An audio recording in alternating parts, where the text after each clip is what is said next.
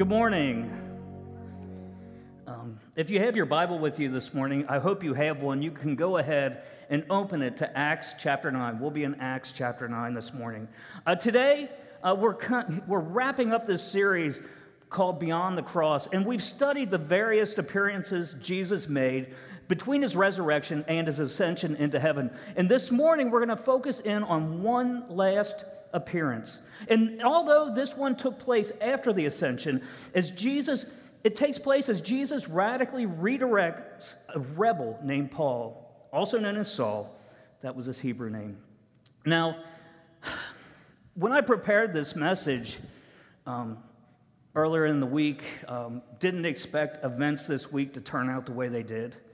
Um, this tragedy in Texas, it just breaks my heart that someone would do things like that, that someone would just go into a school and take the lives of 19 children. I mean, it just breaks my heart that, that we live in a society where it's almost an everyday occurrence anymore. Um, and I just really want to say that it's not okay. And, and we really need to work harder at being what we're called to be. And I, I, I mention this partly because my introduction that I decided to use this morning is what would we do if we heard that someone was headed to this city, specifically to this church, targeting it for destruction? I mean, we'd lock the doors, obviously. We'd lock the doors. We'd pray, I'd hope. But what, what would we pray for if we knew someone was here coming for us? Would we pray that God would intercept him? Uh, would we just pray somehow that God would strike this person dead? Uh, would we pray for some divine accident? Would we pray that God would send his angels to protect this building? But would any of us pray that this man would be converted and saved from his sins? See, that's, that's what happened to a fanatic named Saul. Just outside of the city that he was targeting, God broke through into his life and redirected the course that he would take from that point forward. And I want to suggest this morning that Saul's salvation, it has application for all of us here today. God's purpose in saving Saul is to give you hope for yourself and for the people that you want to see saved. So, this morning, what I want us to do is look and see how God claimed this terrorist. So, let's pray. We'll read our text and we'll see what God has to say to us this morning. Let's pray. Father God, I asked you this morning um, with, with, a heart that's heavy, just, just for, for the unimaginable things that happen in the world today. Things that happen because people don't know you because we don't do our job and reach people for Christ. Father, I pray that as we see how you just refined this rebel, how you changed the course of his life, how you changed the direction that he was taking, and changed his, his hatred and anger into love and patience. That, Lord, that we see how you can change even the hardest heart, the most difficult person, then you can change their direction and you can use them to build your kingdom. Father, I pray that as we go to your word and see how Paul's life so drastically changed, that, Lord, we see the truth that our lives don't have to be the way they were, the way they are this morning, or the way they've been in the past. That, Lord, we can be a new creation used in great ways by you for your purposes. Lord, thank you for your son, Jesus. And I pray this in his name. Amen. So Acts chapter 9, starting in the verse in the first verse, it says, But Saul, still breathing threats and murder against the disciples of the Lord, went to the high priest and asked him for letters to the synagogues of Damascus, so that if he found any belonging to the way, men or women, he might bring them bound to Jerusalem. Now, as he went on his way, he approached Damascus, and suddenly a light from heaven shone around him. And falling to the ground, he heard a voice saying to him, Saul, Saul, why are you persecuting me? And he said, Who are you, Lord? And he said, I am Jesus whom you are persecuting. But rise and enter the city, and you will be told what you are to do. The men who were traveling with him stood speechless, hearing the voice, but seeing no one. Saul rose from the ground, and although his eyes were opened, he saw nothing. So they led him by the hand and brought him into Damascus. And for three days he was without sight, and neither ate nor drank. Now there was a disciple at Damascus named Ananias, and the Lord said to him in a vision, Ananias. And he said, Here I am, Lord. And the Lord said to him, Rise and go to the street called Straight. And at the house of Judas, look for a man of Tarsus named Saul, for behold, he is praying. And he has seen in a vision a man named Ananias come in and lay his hands on him so that he might regain his sight. But Ananias answered, Lord, I have heard from many about this man, how much evil he has done to your saints at Jerusalem. And here he has authority from the chief priest to bind all who call on your name. But the Lord said to him, Go, for he is a chosen instrument of mine to carry my name before the Gentiles and kings and the children of Israel. For I will show him how much he must suffer for the sake of my name. So Ananias departed and entered the house. And laying his hands on him, he said, Brother Saul, the Lord Jesus, who appeared to you on the road by which you came, has sent me so that you may regain your sight and be filled with the Holy Spirit. And immediately something like scales fell from his eyes, and he regained his sight. Then he rose and, ba- and was baptized. And taking food, he was strengthened. For some days he was with the disciples at Damascus. And immediately he proclaimed Jesus in the synagogue, saying, He is the Son of God. And all who heard him were amazed and said, Is not this the man who made havoc in Jerusalem of those who called upon his name? And has he not come here for this purpose, to bring them bound before the chief priests? But Saul increased all the more in strength and confounded the Jews who lived in Damascus by proving that Jesus was the Christ. The first thing that I want to look at as we see how God refined this rebel is let's look at his struggle.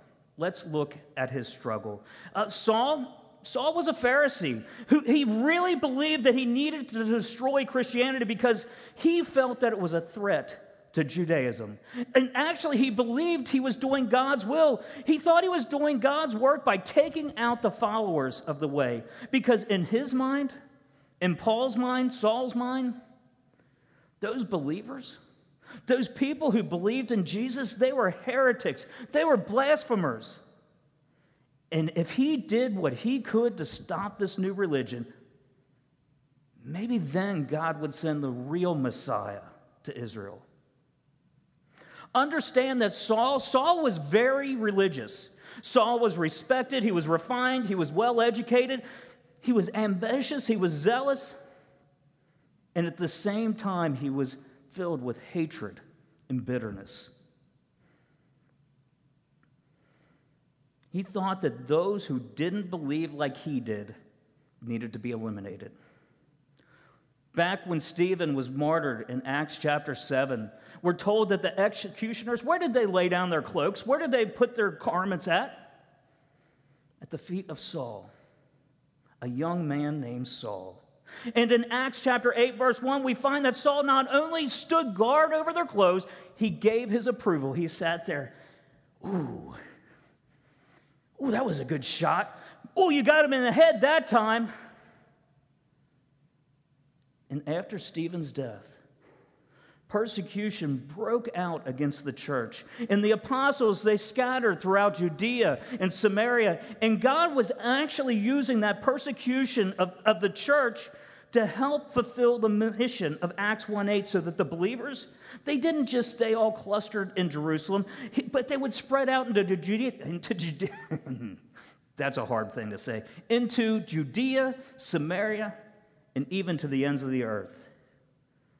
Acts 8:3 gives us an idea into what kind of man Saul was. Acts 8:3 says, "But Saul Saul was ravaging the church entering house after house, and he dragged off men and women and committed them to prison. So, as these believers in Jerusalem, as they were persecuted, many of them fled to Damascus, about 200 miles away. And they thought they'd be safe there. But Saul, he's like a bloodhound on the trail, and he is going after them with everything that he has. We're told that Saul, he's still breathing out threats and murder against the disciples. And he went to the high priest and he said, Give me some authority here. I need some power. Give me some letters so I can go to Damascus. And if I find any of these people, whether they're men, whether they're women, whether they're children, let me bring them back in chains to Jerusalem. Paul wasn't just doing a job, Paul was on a mission. His very breath was filled with spite and hatred. The image that we see in our text is one of intensity. He didn't care who those believers were. He didn't care, men. He was equal opportunity. He was armed with the right legal documents so that he could arrest and extradite them. Nothing's going to stop him. So you have to wonder why did this religious, respected, refined man become relentless in his pursuit of the people who believed and trusted in the name of Jesus. Maybe when he saw Stephen's face, when he looked like an angel, and he heard the words, Lord, don't hold these sins against them. Maybe something snapped inside of Saul. He, he was shaken. And in that insecurity, he became crazed and a reactionary. But even as his anger, as it ignited and as that rage rose, something else happened inside of him. As he watched, as he watched Stephen being stoned, four years later in Acts 17, he would even make a reference to the very message Stephen preached moments before his execution. And do you know what? That, that actually encourages me a lot because it proves, although some people might seem to be turning a deaf ear and not listening to what we're saying, maybe even worse, they're picking up stones and taking aim. The Word of God does not return void, it does not come back empty. Scripture, it's almost like a time bomb. Start sharing the word. And even though that person that you're talking to might look at you as if you're crazy, anybody get that? when you're sharing the word with them, you're planting those little time bombs inside of them. So start sharing the word with your kids, with your coworkers, with your friends or family, and wait for those bombs to go off, just like they did in the heart of Saul. What we see is that Paul was very, very religious. And at the same time, Paul had no relationship with God. He thought he was doing God's work, but he wasn't doing God's will. Does that describe you today? You, may be passionate about what you're doing, and you could be as far from God wants you to do, or maybe you're just far from God today we see Paul's struggle. Next, we see his salvation. We see his salvation. Paul uh, might not have agreed with the struggle, that he was in a struggle, that something was going on inside of him, but verses 3 to 5 revealed that he was actually in a battle with Jesus himself. It says, Now as on, he's on his way to Damascus, and suddenly there's a light that comes down from heaven and shines all around him, and he falls to the ground. What else are you going to do? It's either God or it's aliens. And he hears a voice and it says, Saul, Saul, why are you persecuting me? And Paul just responds, Who are you, Lord? And the response that he got must have shaken him to his core I am Jesus, whom you are persecuting. Understand that Saul, as determined as he was, could not stop God's purposes. Saul learned at that moment that he was a sinner in need of a Savior. And on his way to arrest others, the Lord arrested him. We know from Acts chapter 22, verse 6, that it was about noon when this happened, and that light from heaven, it just flashed all around of him. And God, when God sent that kind of light, because it was God, not aliens, uh, it usually meant there was some judgment coming. And then he hears the voice repeat his name twice for emphasis Saul, Saul. Back in Exodus chapter 3, verse 14, God repeated the name of Moses twice. Jesus would say, Martha, Martha. I was going to say the third time, but that's Marcia, Marcia, Marcia. Martha, Martha. And Simon, Simon, when he was trying to correct them. Imagine how Saul felt. What was going through his mind at this time? He'd been certain, I am doing God's work. I am being a good religious boy right now. And the voice says, Why are you persecuting me? And, and to his credit, to Saul's credit, when he addresses Jesus, he calls him Lord. But that next statement had to shake him to his sandals. He thought Jesus was dead. He thought that the members of the way, that the, his followers, they were mistaken. And he hears the words, I am Jesus, whom you are persecuting. When Jesus says, I am, it takes us back to Exodus 3:14 where God says, "I am who I am." Jesus is the great I am. And don't miss the connection between Jesus and the church. What is done to Christians, what is done to his church, it's done to Christ. And when a believer, when a believer is persecuted, Jesus feels that pain. Jesus takes persecution very personally. In verse 6, Saul is told to go into the city where he's going to get further instructions. And in verse 7, it gives us some insight into Saul's companions, how they were processing everything. It says they stood speechless because they heard the voice, they just didn't see anything. So Saul gets up from the ground, he opens his eyes and sees nothing. His friends, they take him like a ch- and lead him like a child into Damascus.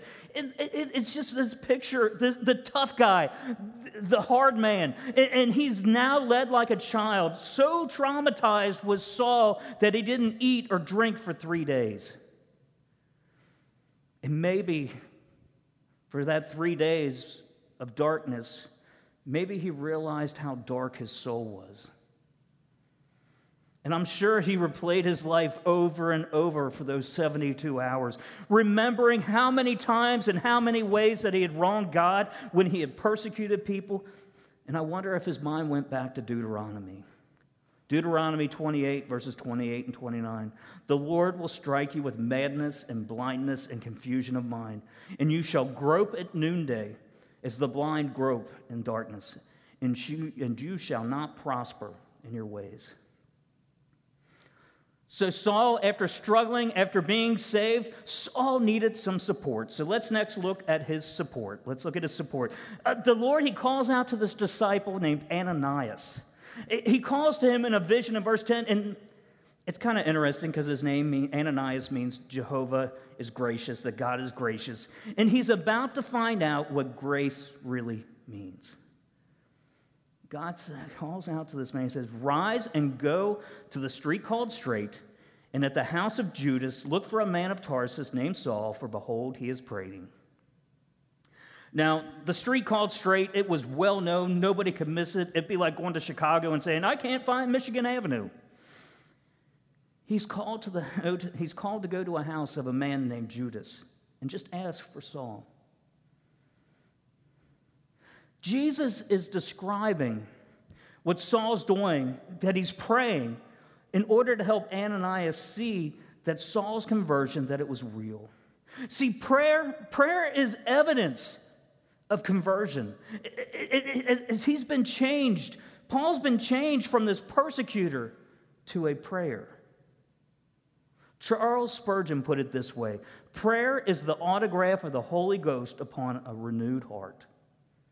And any believer who isn't praying is an oxymoron. Ananias responded exactly how many of us would have. He said, Lord, hold up. I have heard from many about this guy, how much evil he has done to your saints in Jerusalem. And here, here, here in, in Damascus, he has the authority from the chief priests to bind all who call on your name. Ananias, he doesn't even want to get close to Saul because he doesn't trust him. He, he doubts whether the conversion that happened on the road was real. Maybe Ananias is thinking that, well, since, Paul, since Saul, since he's blind and he can't see me, maybe I can get out of town before he knows I'm there. And God repeats his command. He says, Go. Ananias, go, for he is a chosen instrument of mine to carry my name before the Gentiles and kings and the children of Israel. For I will show him how much he must suffer for the sake of my name. See, Saul's future ministry, it was going to be marked by suffering. And Ananias does two things to communicate acceptance and support in verse 17. First, he places his hand on Saul, and second, he calls him brother. And through touching him in words of inclusion, he's giving Saul the support that he needs. When Saul would eventually return to Jerusalem in verses 26 and 27, he tries to hang out with the disciples. He's like, hey guys, I'm one of you now. They were scared to death of him. They doubted whether he was really saved. And at that time, Barnabas, the son of encouragement, came alongside him, brought him to the apostles, telling them how Saul had preached fearlessly in the name of Jesus. There's a story about a little boy. Um, he made his mom and dad very upset, which little boys don't ever do, do they? I never did that. He made his mom and dad, they're really upset with him, and they make him sit by himself at a different table for, during supper. So the little boy, he bowed his head before he was about to eat, and he prayed. And he said, Thank you, Lord, for preparing a table for me in the presence of my enemies. Listen to me. As brothers and sisters in Christ, being part of God's family, we cannot be enemies. Instead, we need to embrace one another. We need to accept each other. We need to forgive each other. We all need someone to come alongside us and make us feel included, don't we? So let me ask who is it that you're helping? Is there someone who needs you to stand alongside of them today? Be a Barnabas to someone.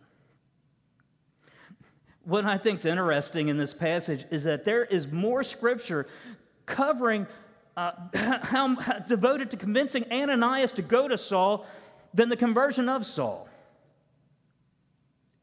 Isn't that weird? It takes more time to convince Ananias to go to Saul. Ananias is a believer, Saul was a new believer. We need. See, there's no room for somebody to say, I'm a Christian, I just don't go to church. If you are saved, you are meant to be connected to a local body of believers. Paul wouldn't have understood that common answer that we hear today. I don't have to go to church to be a Christian. I can worship God wherever I am. And yes, you can. But we're also commanded in Hebrews 10:25 to not give up, to not abandon, to not forsake meeting together with other believers, encouraging one another.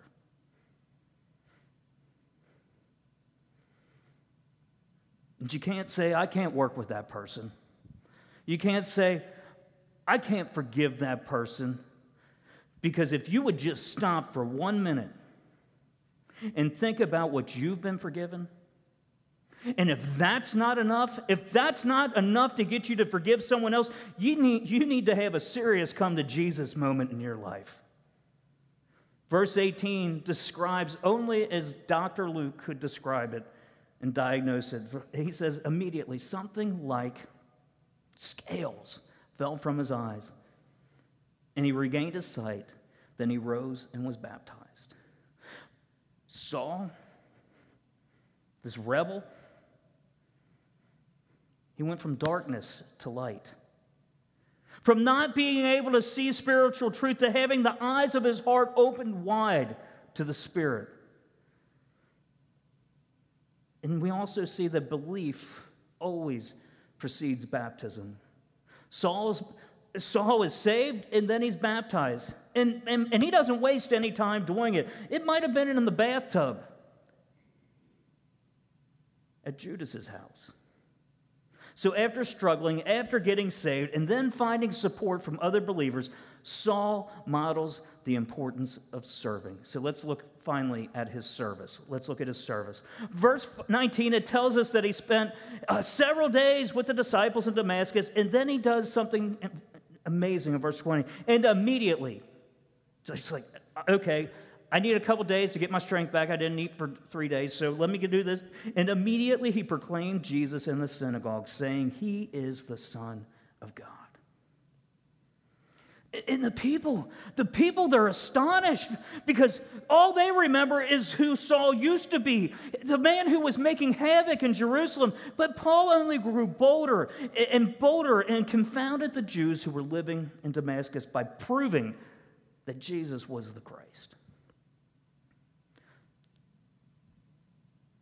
Saul was a sharp man, he had a sharp mind. And he was able to bring all of those pieces together and demonstrate to people that Jesus was the Messiah.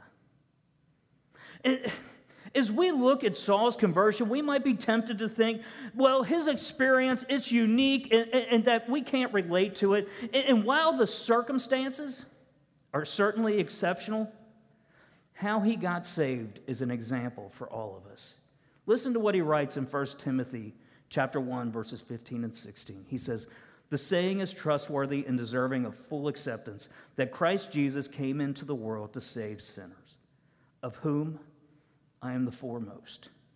But I received mercy for this reason that in me, as the foremost, Jesus Christ might display his perfect patience as an example to those who were to believe in him for eternal life. Paul calls himself, he says, I am the worst of the worst. I am bottom of the barrel. I am the worst sinner in the world.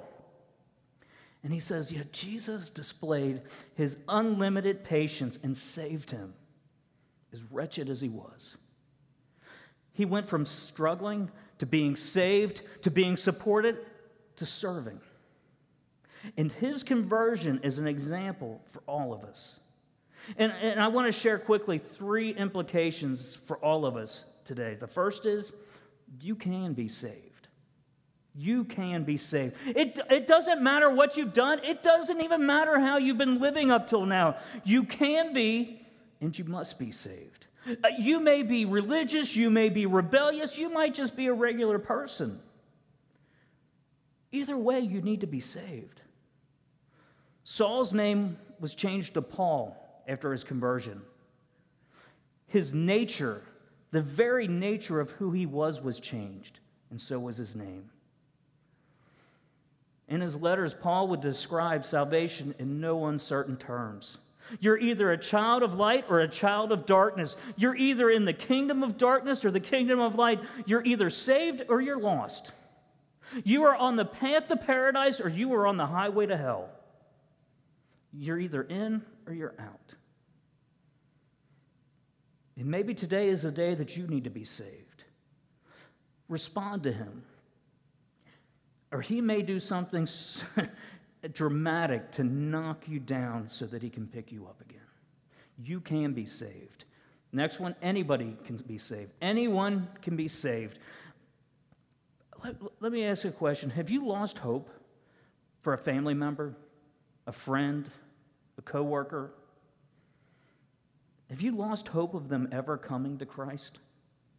I, I, I, really respect those of you that are following Christ faithfully, praying for a family member, a friend, or a neighbor so that they'll be saved because just as Paul was saved as an example for us, you've been saved for someone as well.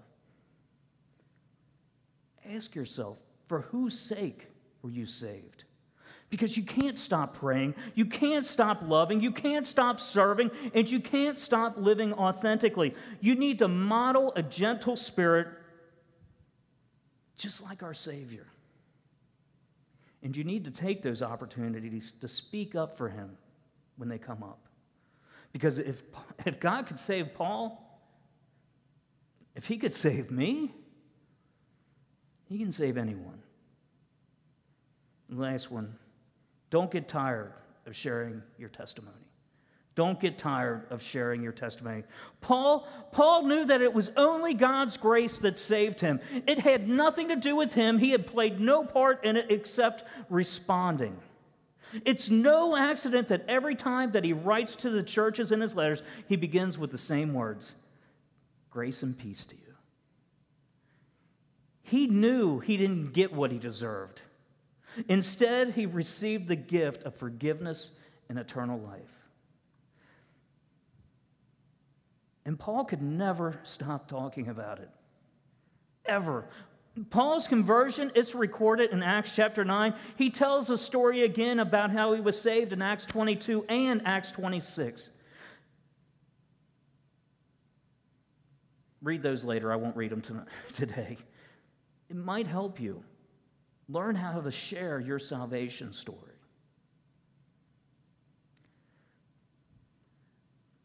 This morning,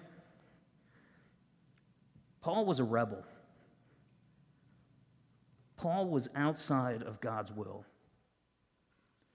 Paul was actively pushing against the church. He was trying to destroy the church because he thought that he knew better, that his way was the right way, and he was rebelling against God.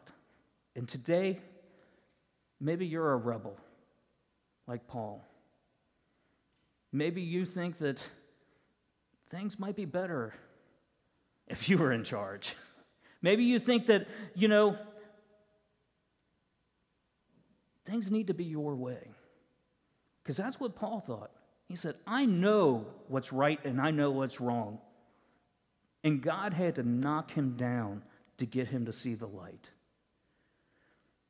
Maybe you're rebelling just by not serving, by not giving, by not being active with your faith, because that's another act of a rebellion. Not serving, not giving, not participating.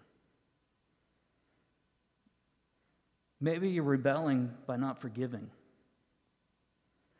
Maybe you're not forgiving someone because you don't want to, because you don't want to let go that needs to change. God refined Paul. And if he could refine Paul, he can refine you. And he can use you. Don't let it get to the point where he has to knock you to the ground to get that through. This morning, if you don't know Christ, before you do get knocked down, Know the truth that Christ came and lived a perfect, sinless life for you. That he died a horrible death on a Roman cross, that he was buried, and on that third day raised back to life, so that by trusting in him as your Lord and Savior, that you could have forgiveness and eternal life. But there is also a call if you have received Christ, and that's to follow him faithfully. Christ said, Go and make disciples, baptizing them in the name of the Father and the Son and the Holy Spirit, and teaching them to obey everything I have commanded. And when you put your will before His, that's rebellion. Today is a day that changes. Today is the day that we surrender everything to Him. because that's what we're meant to do. Paul, it was drastic. Don't let that happen to you. I'm going to ask the worship team to come. And we're going to sing a song of invitation. And if you don't know Christ, I encourage you to come and put your faith and your trust and hope in Him and Him alone today. And today, if you recognize that you are rebelling. I want you to come. Don't talk to me. Just come tell Him and say, Lord, I want to be right. I want to be faithful and I want to be obedient. And I want to serve you like I've never served you before. I'm going to pray, and I encourage you to come if you need to. Father God, thank you for this morning. Thank you for your son, Jesus. Thank, thank you that, that you could save anyone, that you can redirect anyone's life, that you can refine us into who we need to be. There'll still be rough edges, but Lord, we can make a choice to be faithful, to be obedient, or to rebel against you. Father, I just ask that we make the commitment to serve you wholeheartedly, with no reservations, without holding anything back, to be what you want us to be, to be the church you want us to be, and to see your kingdom grow.